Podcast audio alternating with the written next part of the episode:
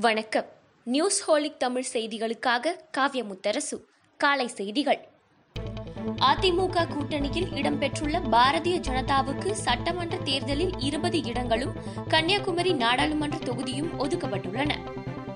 மத்திய பாஜக அரசு கொண்டு வந்துள்ள மூன்று புதிய வேளாண் சட்டங்களை எதிர்த்து டெல்லியில் விவசாயிகளின் போராட்டம் நூறாவது நாளை எட்டியுள்ளது. ஆறு பேர் அடங்கிய முதல் வேட்பாளர் பட்டியலை அறிவித்தது அதிமுக. தமிழக சட்டமன்ற தேர்தலில் எடப்பாடியில் எடப்பாடி பழனிசாமியும் போடிநாயக்கனூர் தொகுதியில் துணை முதலமைச்சர் ஓ பன்னீர்செல்வமும் போட்டியிட இருப்பதாக அதிமுக தலைமை அறிவித்துள்ளது.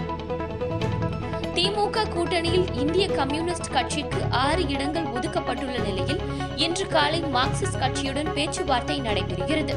தொகுதி பங்கீடு பேச்சுவார்த்தை சுமூகமாக நடைபெற்று வருவதாக காங்கிரஸ் அறிவித்துள்ளது.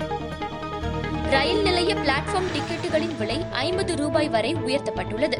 கொரோனா பரவலால் கூட்ட நெரிசலை தவிர்க்கும் நடவடிக்கை என ரயில்வே நிர்வாகம் விளக்கம். தேமுதிக சார்பில் போட்டியிட விரும்புகிறவர்களுக்கான நேர்காணல் தொடக்கம்.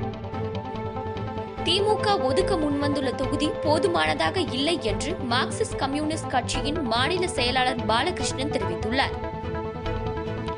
அசாம் மாநில சட்டப்பேரவை தேர்தலில் போட்டியிடும் எழுபது வேட்பாளர்கள் கொண்ட முதற்கட்ட பட்டியலை பாரதிய ஜனதா கட்சி அறிவித்துள்ளது. மும்பையில் தாப்சி அனுராக் கஷ்யப் விகாஸ் பேஹல் வீடுகளில் மூன்று நாட்களாக நடைபெற்ற வருமான வரித்துறையினரின் சோதனையில் சுமார் முன்னூற்று ஐம்பது கோடி ரூபாய் வரி ஏய்ப்புக்கான ஆவணங்கள் சிக்கியுள்ளதாக தெரிவிக்கப்பட்டுள்ளது. வருகிற எட்டாம் தேதி மகளிர் தினத்தை முன்னிட்டு ஆந்திராவில் காவல்துறையில் பணிபுரியும் அனைத்து பெண்களுக்கும் விடுமுறை அளித்து முதலமைச்சர் ஜெகன்மோகன் ரெட்டி உத்தரவு பிறப்பித்துள்ளார்.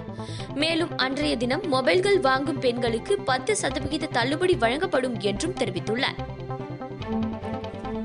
கடந்த நான்கு நாட்களாக குறைந்து வந்த ஆபரண தங்கத்தின் விலை இன்று சவரனுக்கு இருநூற்று ஐம்பத்து ஆறு ரூபாய் அதிகரித்து முப்பத்து மூன்றாயிரத்து எழுநூற்று இருபத்தி எட்டு ரூபாய்க்கு விற்பனை செய்யப்படுகிறது.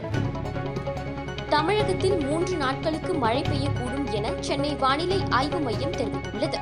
நாளை முதல் ஒன்பதாம் தேதி வரை தென் மாவட்டங்களில் ஓரிரு இடங்களில் லேசான மழை பெய்யக்கூடும் என்றும் சென்னையில் அடுத்த இரு நாட்களுக்கு வானம் தெளிவாக காணப்படும் என்றும் தெரிவிக்கப்பட்டுள்ளது. செவ்வாய் கிரகத்தை ஆய்வு செய்ய நாசா அனுப்பிய பர்சிவரன்ஸ் ஆய்வுறுதி அந்த கிரகத்தின் தெளிவான படங்களை எடுத்து அனுப்பியுள்ளது. இத்துடன் இந்த செய்தி தொகுப்பு நிறைவடைந்தது. நன்றி வணக்கம்.